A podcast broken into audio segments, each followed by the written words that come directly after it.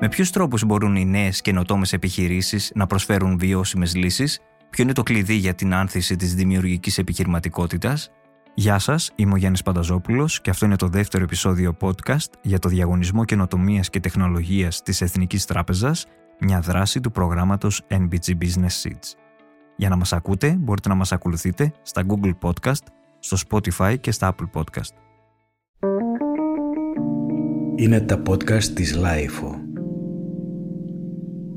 Η Εθνική Τράπεζα επιβραβεύει τις νέες καινοτόμες επιχειρήσεις και διοργανώνει για 12η χρονιά τον Διαγωνισμό Καινοτομίας και Τεχνολογίας.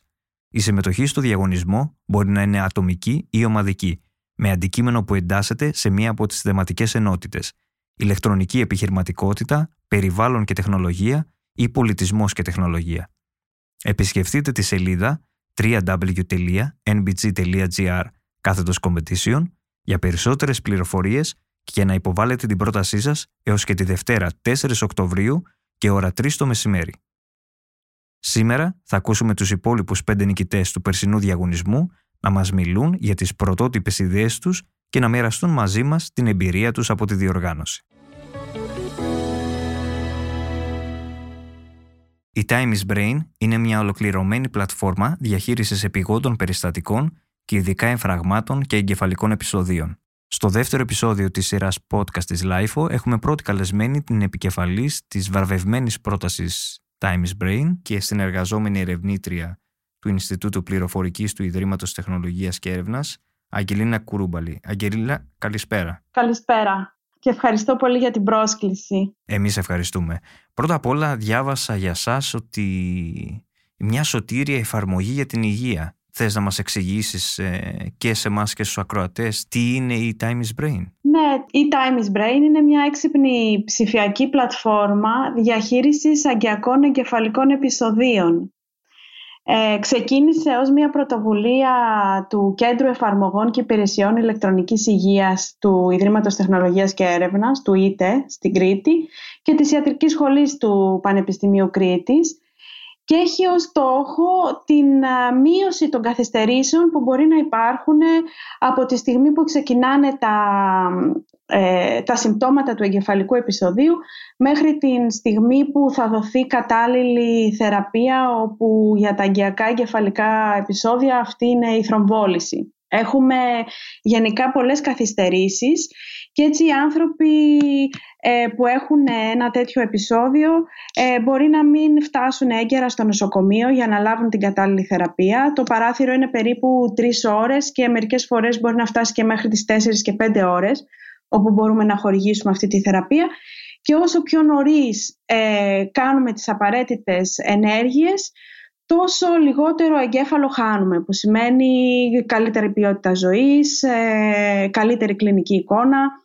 Ε, οπότε αυτή η εφαρμογή αυτό έχει προσπαθήσει να καταφέρει. Υπάρχει κάτι που να πυροδότησε την ομάδα σας για τη δημιουργία αυτής της ε, πλατφόρμας, της εφαρμογής; Ναι, είναι πολύ ενδιαφέρον γιατί αυτή η ιδέα προέκυψε ως μία πρόκληση που είχαμε για τη συμμετοχή μας σε έναν μαραθώνιο καινοτομίας όπου έγινε το 2019 και έτσι συγκεντρώσαμε μια ομάδα και θέλαμε να βρούμε ένα πραγματικό πρόβλημα που υπάρχει στην ιατρική κοινότητα. Είχαμε μαζί μας ε, τον γιατρό και καθηγητή του Πανεπιστημίου Κρήτης Γιώργο Νότα και τον Παναγιώτη Μίτσια, οι οποίοι είναι ειδικοί στο εγκεφαλικό επεισόδιο και στην αντιμετώπιση του και έτσι μας ε, δείξανε ότι υπάρχει αυτή η πραγματική ανάγκη. Εμείς ε, στην ομάδα αντίστοιχα αναπτύσσουμε συστήματα ψηφιακής υγείας και έτσι βάλαμε τις δυνάμεις μας και καταφέραμε να σχεδιάσουμε μία εφαρμογή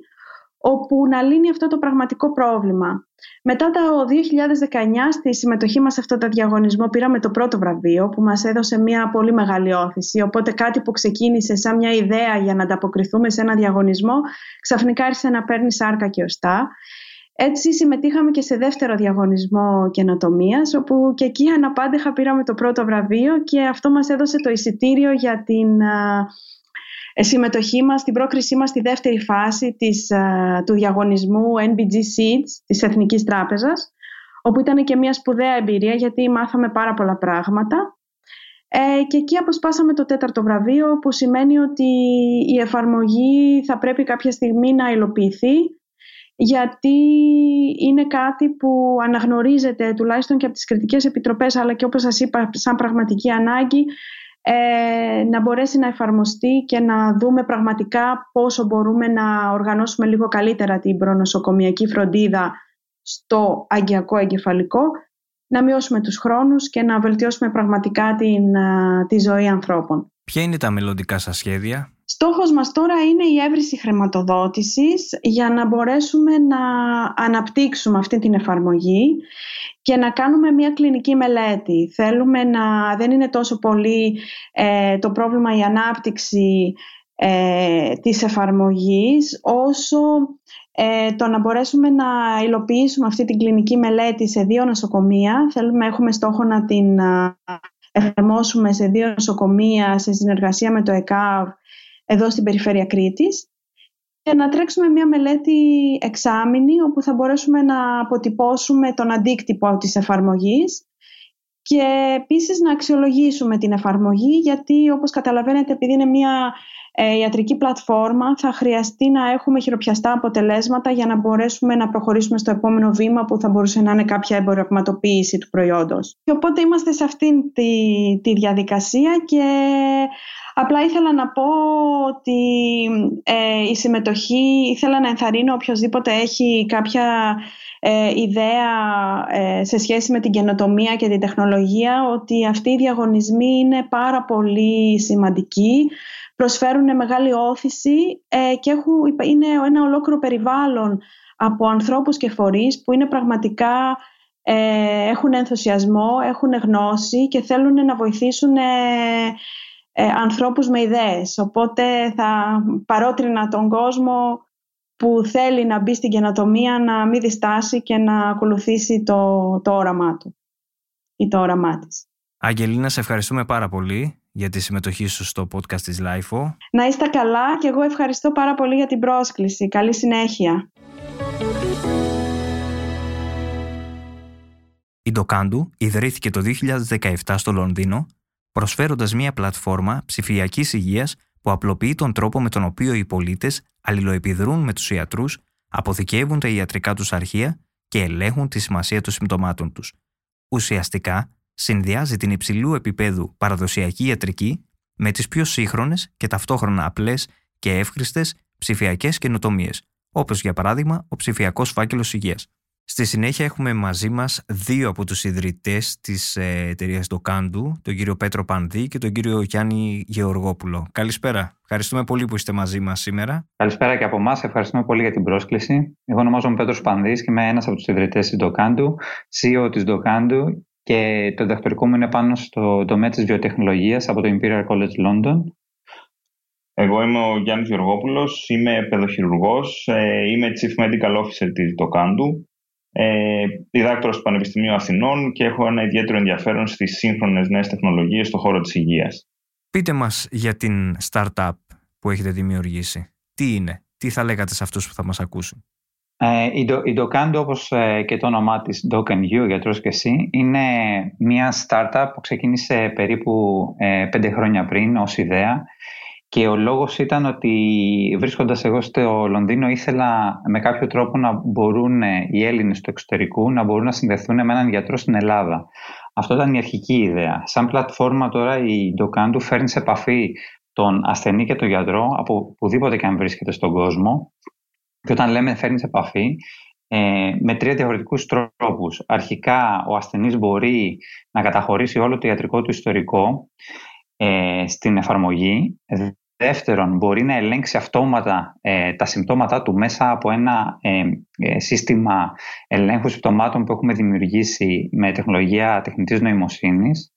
Το σύστημα παίρνει τα δεδομένα από το ιατρικό ιστορικό του ασθενή και τον καθοδηγεί στο τι αυτά μπορεί να σημαίνουν, πόσο επίγον είναι και σε ποιον γιατρό πρέπει να απευθυνθεί. Τρίτο, εφόσον κρίνουμε αναγκαίο, ε, ο ασθενής έχει τη δυνατότητα να, να, να ζητήσει και να μιλήσει με έναν γιατρό της Ντοκάντου. Αυτά είναι τα τρία βασικά πράγματα. Από εκεί και πέρα η εταιρεία κάνει και άλλες ενέργειες, επεκτείνει την πλατφόρμα ε, όπως ε, έχουμε επεκτείνει την πλατφόρμα για δερματολογικές παθήσεις, για ασθενείς με διαβήτη και ε, που έγινε και γνωστή με τον COVID. Ακούγοντας αυτά που λέτε, σκέφτομαι το εξής. Θα μπορούσε η τηλειατρική να αντικαταστήσει την πρωτοβάθμια βαθμίδα υγείας; Ε, γενικά είναι μια ερώτηση που πολύ συχνά την συναντάμε και είναι και κάτι που συχνά οι χρήστες μας έχουν σαν ενδιασμό.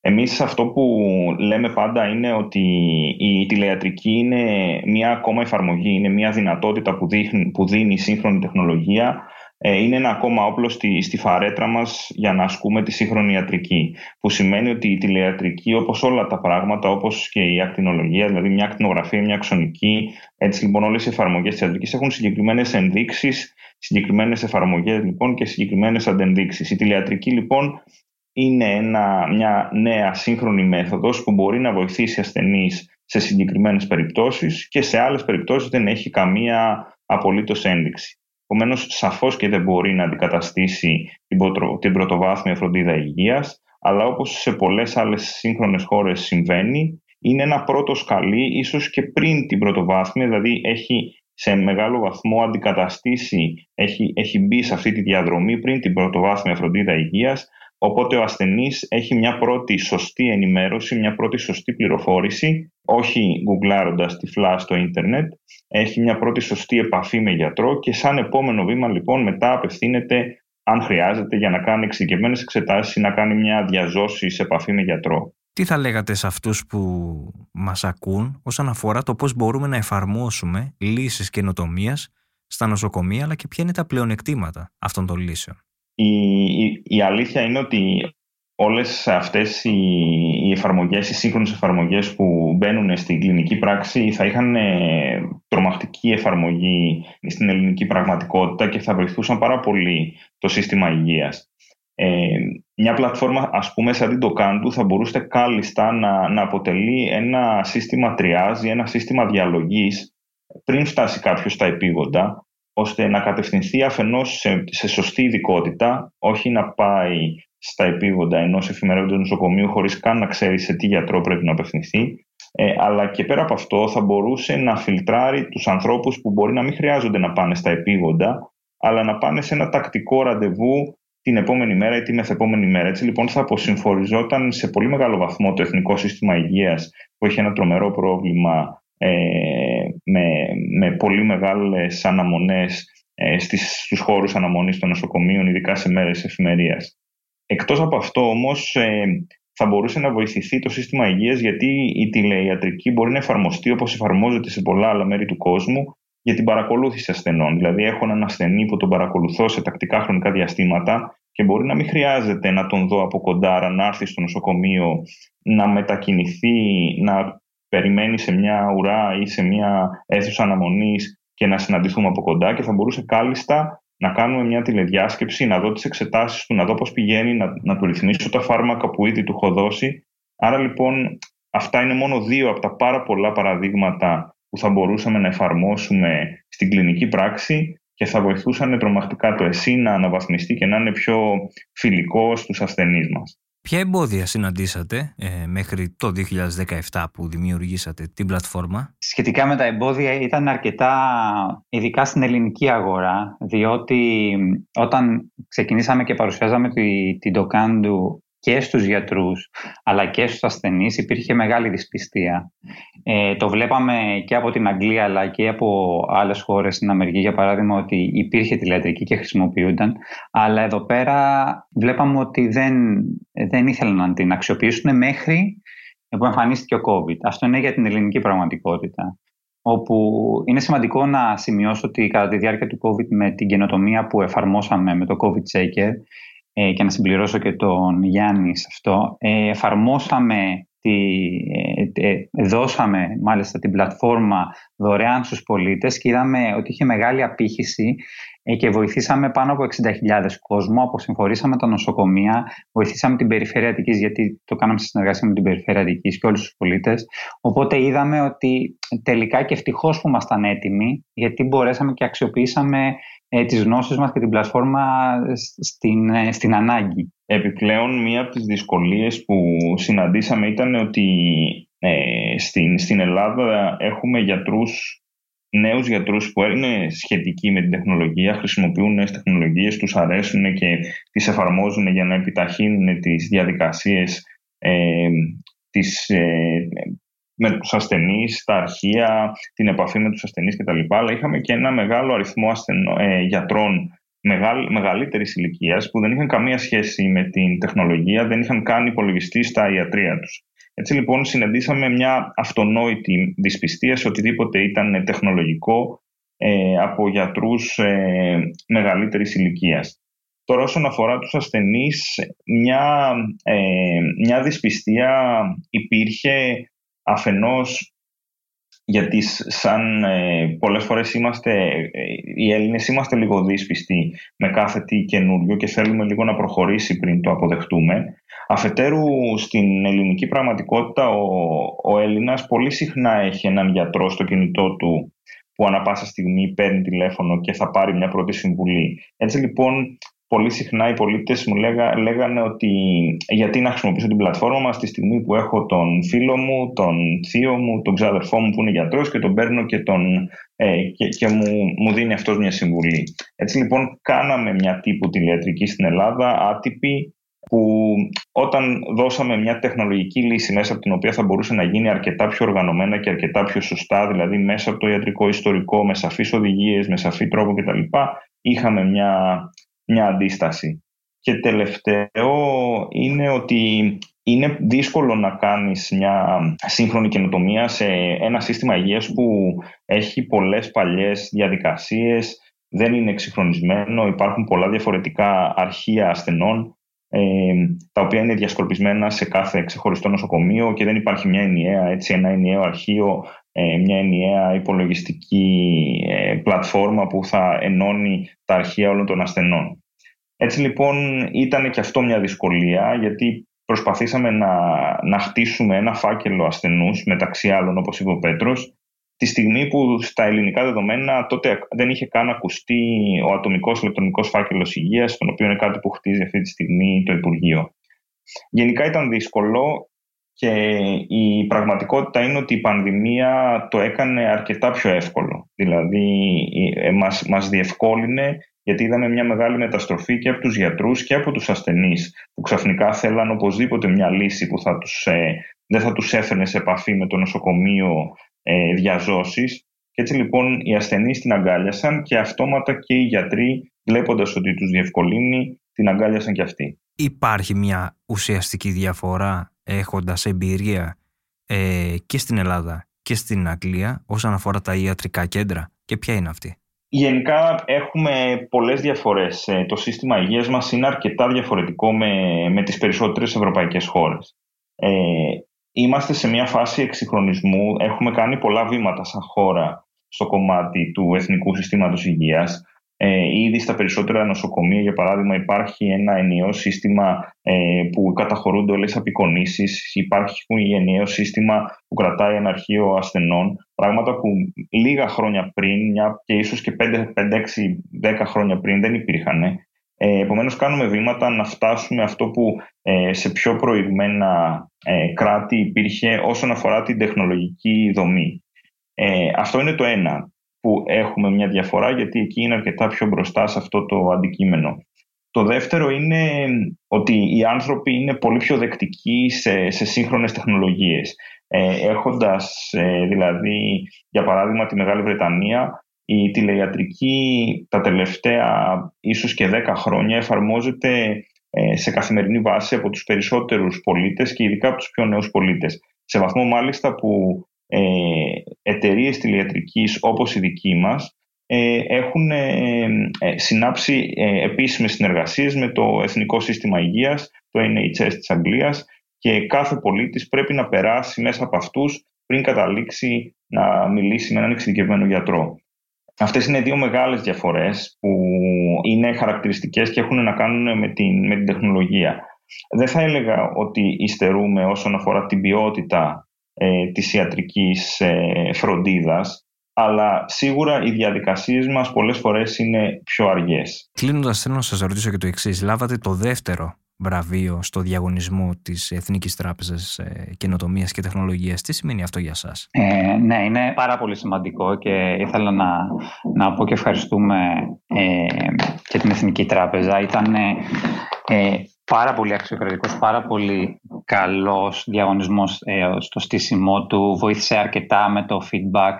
Ε, στο τέλος, ε, σκεφτείτε και την παρουσίαση που κάναμε, υπήρχαν ε, κριτές από πανεπιστήμια, από εταιρείες. Οπότε αυτό μας χαροποιεί γιατί σημαίνει κιόλας ότι έχει, βλέπουν κάποιο value σε όλο αυτό ε, στην εταιρεία και, και μας δίνει δύναμη να προχωρήσουμε και να συνεχίσουμε. Αυτό είναι το, για μας το βασικό, πέρα από το χρηματικό έπαθλο φυσικά που το είπαμε ότι θα το αξιοποιήσουμε στην επέκταση της εφαρμογής μας για τα δερματολογικά. Ε, αλλά αυτές οι διακρίσεις, όπως της εθνικής και όπως φυσικά έχουμε πάρει και άλλες διακρίσεις και μάλιστα πρόσφατα μπήκαμε και στο, στη λίστα με τις προτινόμενες εφαρμογές του Παγκόσμιου Οργανισμού Υγείας που είναι και αυτό μας χαροποιεί, παρόλο που δεν έχει κάποιο χρηματικό έπαθλο όλα αυτά μας δίνουν δύναμη να προχωρήσουμε και να, να δείξουμε και την ελληνική γενοτομία και τις εταιρείες και τι μπορούμε να κάνουμε. Σας ευχαριστούμε πάρα πολύ για τη συμμετοχή σας στο podcast της LIFO. Ευχαριστούμε και εμείς πάρα πολύ. Εμείς ευχαριστούμε για, τη, για την πρόσκληση και για, τα, για τις πολύ ενδιαφέρουσες ε, εκπομπές που κάνετε. Η Gaming Brotherhood είναι μια διαδικτυακή πλατφόρμα όπου έμποροι και marketers μπορούν να δημιουργήσουν βίντεο άμεσα και απλά. Και τώρα μαζί μας έχουμε τον νικητή του τρίτου βραβείου, ε, τον συνειδητή της startup ε, της Gaming Brotherhood, κύριο Ιάκωβο Ζουρνατζή. Καλησπέρα κύριε Ζουρνατζή. Καλησπέρα, σας ευχαριστώ πολύ για την πρόσκληση. Και εμείς σας ευχαριστούμε και συγχαρητήρια κιόλας ε, για το βραβείο. Πείτε μας για την υπηρεσία, για τη δική σας startup, πώς θα περιγράφατε την εταιρεία σας; Εμείς ως Gaming Brotherhood προσφέρουμε μια ηλεκτρονική πλατφόρμα όπου ε, ένας ιδιοκτήτης ενός ηλεκτρονικού καταστήματος ή ένας e-commerce manager ή ένα marketing agency μπορεί να δημιουργήσει πάρα, πάρα πολύ γρήγορα και πολύ απλά βίντεο με προϊόντα από το ε, e-shop του πολύ γρήγορα, πολύ εύκολα και πολύ ε, οικονομικά. Υπήρχε κάτι που πυροδότησε την ιδέα αυτή, κάποια προσωπική εμπειρία; Ε, κοιτάξτε να δείτε, η συγκεκριμένη ιδέα έχει προέλθει από αυτό πέρα που λέμε το κλασικό το pivot, ε, μιλώντας με τους πελάτες μας, ε, κάνοντας validation ε, διάφορες ιδέες που ε, είχαμε, είδαμε ότι στο συγκεκριμένο σημείο υπήρχε ένα, ένα κενό. Για ποιο λόγο, γιατί το να φτιάξει σήμερα κάποιος ε, ένα βίντεο για το ηλεκτρονικό του κατάστημα είναι κοστοβόρο και χρονοβόρο. Οπότε εκεί πέρα είδαμε μια ευκαιρία, είδαμε ένα κενό και ακριβώς προχωρήσαμε στην συνέχεια στην υλοποίηση αυτής της ιδέας όπου και πολύ φυσικά η πλατφόρμα και μπορούμε να ακριβώς να καλύψουμε αυτό το κενό της αγοράς. Τι θεωρείτε σήμερα με την έννοια πώς μπορεί να βελτιώσει τη ζωή μας αυτή η ιδέα; Κοιτάξτε να δείτε, το digital marketing εξελίσσεται και μεταλλάσσεται συνέχεια. Γενικά όλος ο όρος του digital πηγαίνει από, τις, από αυτό που λέμε στατική εικόνα στο βίντεο. Αυτό εδώ πέρα το βλέπουμε πάρα, πάρα πολύ ε, ξεκάθαρα στα social media της επόμενης γενιάς, όπως το TikTok, μπορείς να ανεβάσεις και να χρησιμοποιήσεις μόνο βίντεο, όχι στατική εικόνα. Ε, ειδικά ο χώρος του e-commerce όμως είναι μια εποχή πίσω. Το 99% του e-commerce αυτή τη στιγμή ε, χρησιμοποιεί ε, στατικές εικόνες. Όπως είπα και πιο πριν, είναι χρονοβόρο και κοστοβόρο να δημιουργήσει ε, βίντεο. Οπότε ε, ερχόμαστε εμείς να καλύψουμε ακριβώς αυτή εδώ πέρα την, την ανάγκη και να βοηθήσουμε τα ηλεκτρονικά καταστήματα να πάνε στην επόμενη μέρα, να, πάνε το, να προχωρήσουν στο επόμενο βήμα και να τους βοηθήσουμε στο, στην ανάπτυξή τους που είναι ένας από τους βασικούς μας στόχους. Υπάρχουν συστατικά επιτυχίας για να, να, να είναι στην κορυφή μια, μια startup; Κοιτάξτε να δείτε, σίγουρα μια startup ε, και νέοι άνθρωποι ειδικά όταν ξεκινούν κάνουν ε, κάποια λάθη. Ε, ένα πολύ βασικό λάθος που κάνουν είναι να ξεκινήσουν παραδείγματος χάρη από την υλοποίηση. Έχουν μια ιδέα και προσπαθούν να φτιάξουν πρώτα την ιδέα τους και μετά να κάτσουν και να προσπαθήσουν να πουλήσουν αυτή την ιδέα τους ε, στην ελεύθερη αγορά. Πρέπει να το κάνουν ανάποδα. Οπότε σίγουρα σε ένα συστατικό επιτυχίας, το πρώτο πράγμα που πρέπει να κάνει ένας νέος άνθρωπος, ένα startup που θέλει να υλοποιήσει κάποιες ιδέες που έχει, πρώτα απ' όλα πρέπει να κάνει validation. Να δει αυτή η ιδέα που έχει, υπάρχει ανάγκη εκεί έξω, η, η αγορά που λέμε θα αγόραζε την, την υπηρεσία του. Και αφού βρει πραγματικά την ανάγκη και το κενό, τότε να προχωρήσει ε, στην υλοποίηση όχι το αντίστροφο. σίγουρα από εκεί και πέρα παίζει πάρα, πάρα πολύ μεγάλο ρόλο ε, η ομάδα.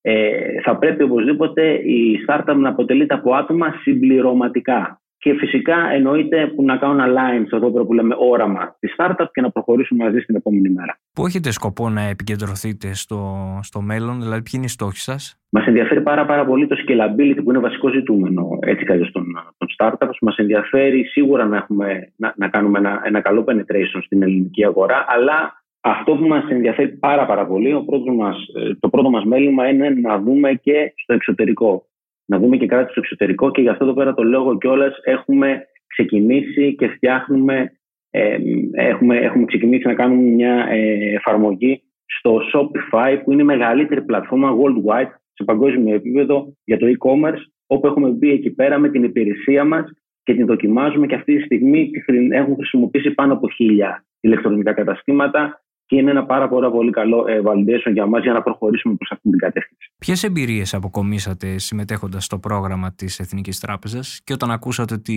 και όταν μάθατε ότι λάβατε το τρίτο βραβείο, ποιες ήταν οι πρώτες σκέψεις που κάνατε; Γενικά είμαστε μια startup που στο DNA μας δεν κυνηγάμε πολύ τους διαγωνισμούς, για να σου πω την, ε, ε την αλήθεια. Ε, παρά τα αυτά, παρατηρώντας όμως τους ανθρώπους που πλαισιώνουν το συγκεκριμένο διαγωνισμό και τη διαδικασία τους, αποφασίσαμε ότι αυτός ο διαγωνισμός αξίζει. Ήταν μια πραγματικά πολύ δημιουργική και παραγωγική διαδικασία για εμάς.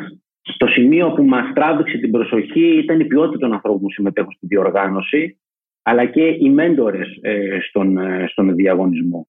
Και φυσικά είναι πάρα, πάρα πολύ σημαντικό ε, για μας ο διαγωνισμός, γιατί ε, εκθέσαμε τη στρατηγική μας, το business plan μα, τις ιδέες μας σε ανθρώπους που έχουν πολύ μεγάλη εμπειρία και μας έδωσαν feedback ήταν πάρα, πάρα πολύ σημαντικό αυτό εδώ πέρα για μας και, και, και φυσικά κιόλας έχουμε έρθει και ξεκινάμε να έχουμε συνεργασία και με κάποιους ανθρώπους. Κύριε Σολνατζή, θέλω να σας ευχαριστήσω θερμά για την συζήτηση που είχαμε. Και εγώ σας ευχαριστώ, χάρηκα πολύ.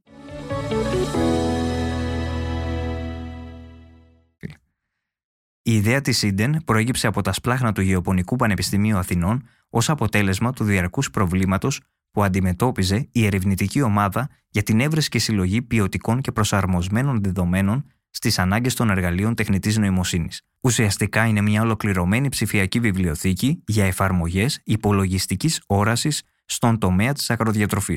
Και τώρα έχουμε μαζί μας τον ε, συνειδητή και CEO της εταιρείας ε, Eden Core, κύριο Νίκο Μιλονά. Κύριε Μιλονά, καλησπέρα. Καλησπέρα, κύριε Πανταζόπουλε. Ευχαριστούμε πολύ για τη συμμετοχή σας. Ε, θέλω να ξεκινήσω με την ιδέα, με την ιδέα η οποία ανήκει έτσι κι στους βραβευθέντες του διαγωνισμού της Εθνικής Τράπεζας, αλλά διάβασα ότι προέκυψε από τα σπλάχνα του Γεωπονικού Πανεπιστημίου. Ε, πείτε μας λίγα λόγια για αυτή την ιδέα. Είναι αλήθεια. Ε, ουσιαστικά ξεκίνησε πριν δύο χρόνια, όταν όντας μέλη της ερευνητικής ομάδας ε, του Γεωπονικού Πανεπιστημίου Αθηνών, του Τμήματος ε, Αξιοποίησης Φυσικών Πόρων, Ουσιαστικά αυτό που είδαμε είναι ότι υπάρχει ένα κενό στις εφαρμογές νέων τεχνολογιών και ειδικότερα της τεχνητής νοημοσύνης στο χωράφι, στον αγρό, διότι υπάρχει μια μεγάλη έλλειψη σε δεδομένα, σε εικόνες ε, που να αφορούν καλλιέργειες, περιστατικά ασθένειες και πριν δύο χρόνια ουσιαστικά αυτό ήταν το, η αφετηρία μας να προσπαθήσουμε να δώσουμε μια λύση στο πρόβλημα της έλλειψης δεδομένων. Ουσιαστικά τι είναι αυτό που έρχεται να προσθέσει στον τομέα της αγροδιατροφής η δική σας εταιρεία; Ουσιαστικά αυτό που προσπαθούμε να κάνουμε είναι να αναπτύξουμε και να προσθέσουμε στους πελάτες μας μια συνολική λύση η οποία προσπαθεί να δώσει και τα δεδομένα αλλά και τους αλγορίθμους, τα μοντέλα τεχνητής νοημοσύνης για να μπορέσουμε να αξιοποιήσουμε εφαρμογές στο χωράφι όπως είναι ο εντοπισμός ασθενειών, η καταμέτρηση της οδιάς ή η πρόγνωση ε, της οδιάς αλλά και άλλων παραγόντων που επηρεάζουν την παραγωγή. Ουσιαστικά δηλαδή αυτό που θέλουμε να κάνουμε είναι να φτιάξουμε μια ψηφιακή βιβλιοθήκη με δεδομένα εικόνας για να μπορούμε να αναπτύξουμε τα εργαλεία τεχνητής νοημοσύνης που θα προκύψουν σαν εφαρμογές στο χωράφι αλλά και στη βιομηχανία συνολικά. Πώς γεννιέται μια ιδέα, Είναι, είχατε κάποια προσωπική εμπειρία, υπήρχε κάτι που πυροδότησε το ενδιαφέρον για τη δημιουργία αυτής της ιδέας, πώς έγινε; Ασφαλώς. Η αφετηρία ήταν όταν μέσα από τα project είδαμε ότι προσπαθώντας να χρησιμοποιήσουμε αλγορίθμους τεχνητής νοημοσύνης στο χωράφι, ήταν πάρα πολύ δύσκολο να βγάλουμε αυτά αποτελέσματα τα οποία να μπορούν να έχουν αξία, αλλά να πείσουν και τον παραγωγό. Πολλές φορές μιλάμε για καινοτομία και τεχνολογίες, αλλά δυστυχώς το αποτέλεσμα ε, δεν είναι αυτό που θα περίμενε ο πελάτης ή ο καταναλωτής εν προκειμένου ο παραγωγός. Γι' αυτό και το λόγο προσπαθήσαμε να το δούμε το πρόβλημα πιο συνολικά και αντί να χτίσουμε μια λύση η οποία, για παράδειγμα στο αμπέλι, να εντοπίζει κάποιες ασθένειες που απειλούν την καλλιέργεια και τη σοδιά του αμπελιού, προσπαθήσαμε να πάμε λίγο πιο συνολικά, να συλλέξουμε όσο το δυνατόν περισσότερα δεδομένα μπορούμε, να φτιάξουμε μια κοινότητα η οποία να μας δίνει τα δεδομένα, αλλά και να υποφελείται από τα διαθέσιμα δεδομένα. Χαρακτηριστικό παράδειγμα, περιστατικά όπως ασθένειες του περονόσπορου ή του οίδιου, οι οποίες απειλούν κάθε χρόνο το αμπέλι, με τον τρόπο και τη λύση της Hidden Library μπορούμε να συλλέγουμε μαζικά δεδομένα από αυτές τις δύο ασθένειες και να αναπτύσσουμε λύσεις τεχνητής νοημοσύνης, οι οποίες να είναι και αποτελεσματικές, αλλά και ακριβείς για εφαρμογές στο χωράφι. Ποιο είναι το, το σημαντικότερο πρόβλημα που συναντήσατε στη διάρκεια της διαδρομής ε, για την επίτευξη της ιδέας; Το σημαντικότερο πρόβλημα ήταν να πείσουμε τους γεωργούς και τους παραγωγούς ότι αυτή η λύση μπορεί να πάρει τα χαρακτηριστικά της εφαρμογής και ότι θα είναι ένα εργαλείο εν τέλει που θα μπορεί να το αξιοποιήσει ο κάθε αγρότης καθημερινά. Ξέρετε, Υπάρχει έλλειμμα εμπιστοσύνης από τον αγροτικό κλάδο όσον αφορά τις νέες τεχνολογίες, είτε από προηγούμενες εμπειρίες που είχαν, είτε από ενδεχομένως την εκπαίδευση η οποία δεν υπάρχει. Ε, και αυτό ήταν το βασικό μας πρόβλημα στο να μπορέσουμε να έχουμε τους αγρότες ε, συνεργάτες μας αυτή την προσπάθεια. Γιατί ξέρετε ότι οι λύσεις αυτές ε, προσαρμόζονται ανάλογα με την καλλιέργεια, ανάλογα με την περίοδο, διότι ο τομέας ο οποίος ασχολούμαστε, όπως είναι ο αγροτικός, έχει πάρα πολύ μεγάλη παραλλακτικότητα και αβεβαιότητα. Οπότε δεν υπάρχει μια συνολική λύση, μια οριζόντια λύση, η οποία να μπορεί να εφαρμόζεται σε οποιαδήποτε καλλιέργεια και σε οποιαδήποτε γεωγραφική περιοχή. Και κλείνοντας, ήθελα επίσης να σας ρωτήσω, επειδή είστε στους 10 νικητές του προγράμματος Εθνικής Τράπεζας. Τι σημαίνει αυτό για σας; Είναι πολύ σημαντικό. Η διάκρισή μας ε, στο NBG Business Seeds ε, μας έδωσε κατά κύριο λόγο τα απαραίτητα εφόδια προκειμένου να μπορούμε να χτίσουμε περαιτέρω την ιδέα ε, βάζοντας και διαστάσεις όπως το νομικό κομμάτι, το κομμάτι του marketing, το κομμάτι του recruiting και της ενίσχυσης της ομάδας με καινούργια στελέχη αλλά πέρα και πάνω απ' όλα ήταν η επιβεβαίωση και η, αν θέλετε, επικοινωνία της ομάδας μας με τον έξω κόσμο. Μας, μας έμαθε το οικοσύστημα και ουσιαστικά μας έδωσε και το σκαλί να μπορέσουμε να γνωρίσουμε καινούργιους συνεργάτες, να μπορέσουμε να ε, εμπλέξουμε καινούργιους πελάτες στην ιδέα που λέγεται Eden Library. Κύριε Μιλωνά, θέλω να σας ευχαριστήσω πολύ. Καλή επιτυχία και στη συνέχεια εύχομαι. Σας ευχαριστώ και εγώ πολύ κύριε Πανταζόπουλε.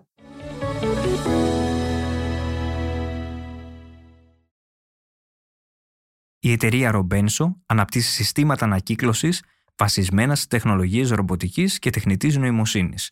Πρόκειται για ένα ρομποτικό σύστημα διαλογής αστικών απορριμμάτων.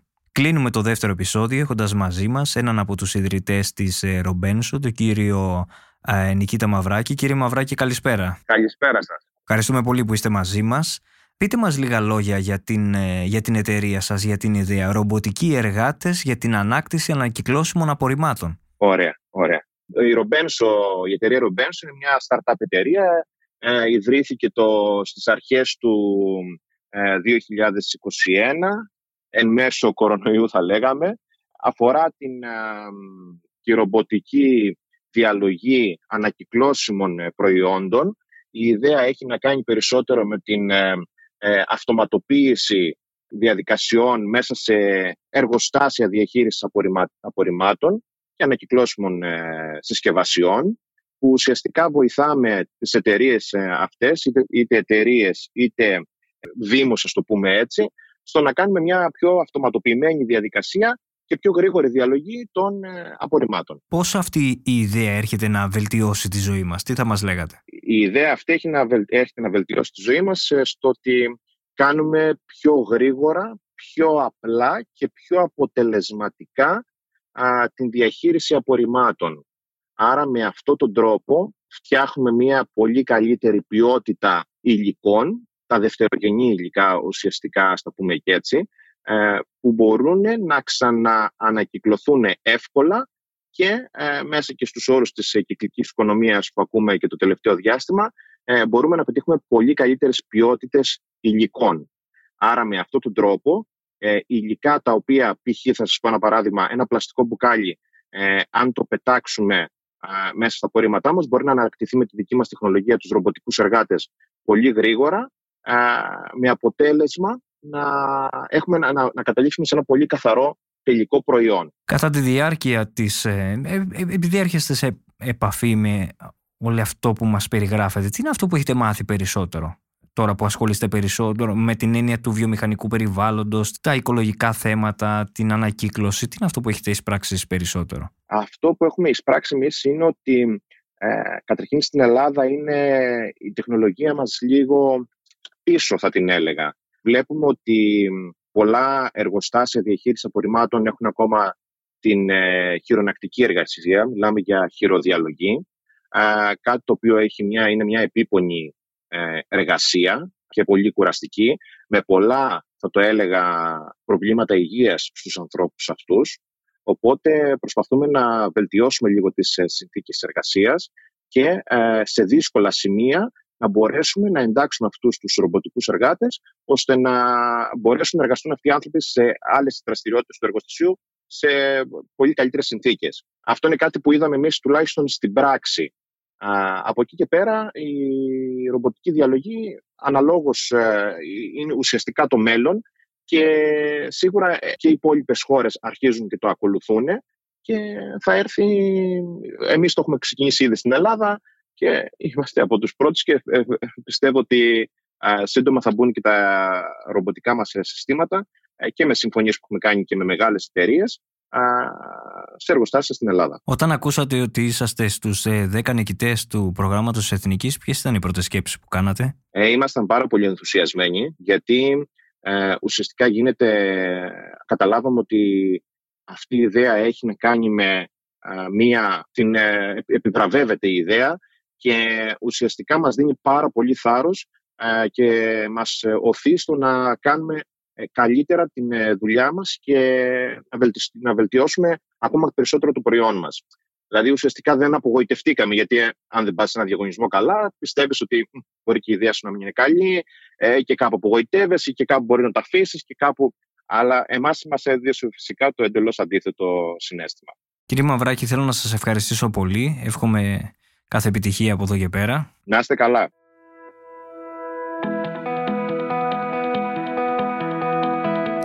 Με το δεύτερο επεισόδιο που ακούσαμε, ολοκληρώθηκε η σειρά των podcast για το διαγωνισμό καινοτομίας και τεχνολογίας της Εθνικής Τράπεζας. Δέκα προτάσεις, δέκα νικητές μοιράστηκαν μαζί μας την εμπειρία τους από τον διαγωνισμό και τις καινοτόμες ιδέες τους. Αν έχετε κι εσείς μια πρωτότυπη ιδέα, μπορείτε να επισκεφτείτε τη σελίδα www.nbg.gr κάθετος competition για να αντλήσετε περισσότερες πληροφορίες και να υποβάλλετε την πρότασή σας έως και τη Δευτέρα 4 Οκτωβρίου και ώρα 3 το μεσημέρι. Μπορείτε να μας ακολουθείτε στα Google Podcast, στα Apple Podcast ή στο Spotify. Είναι τα podcast της Lifeo.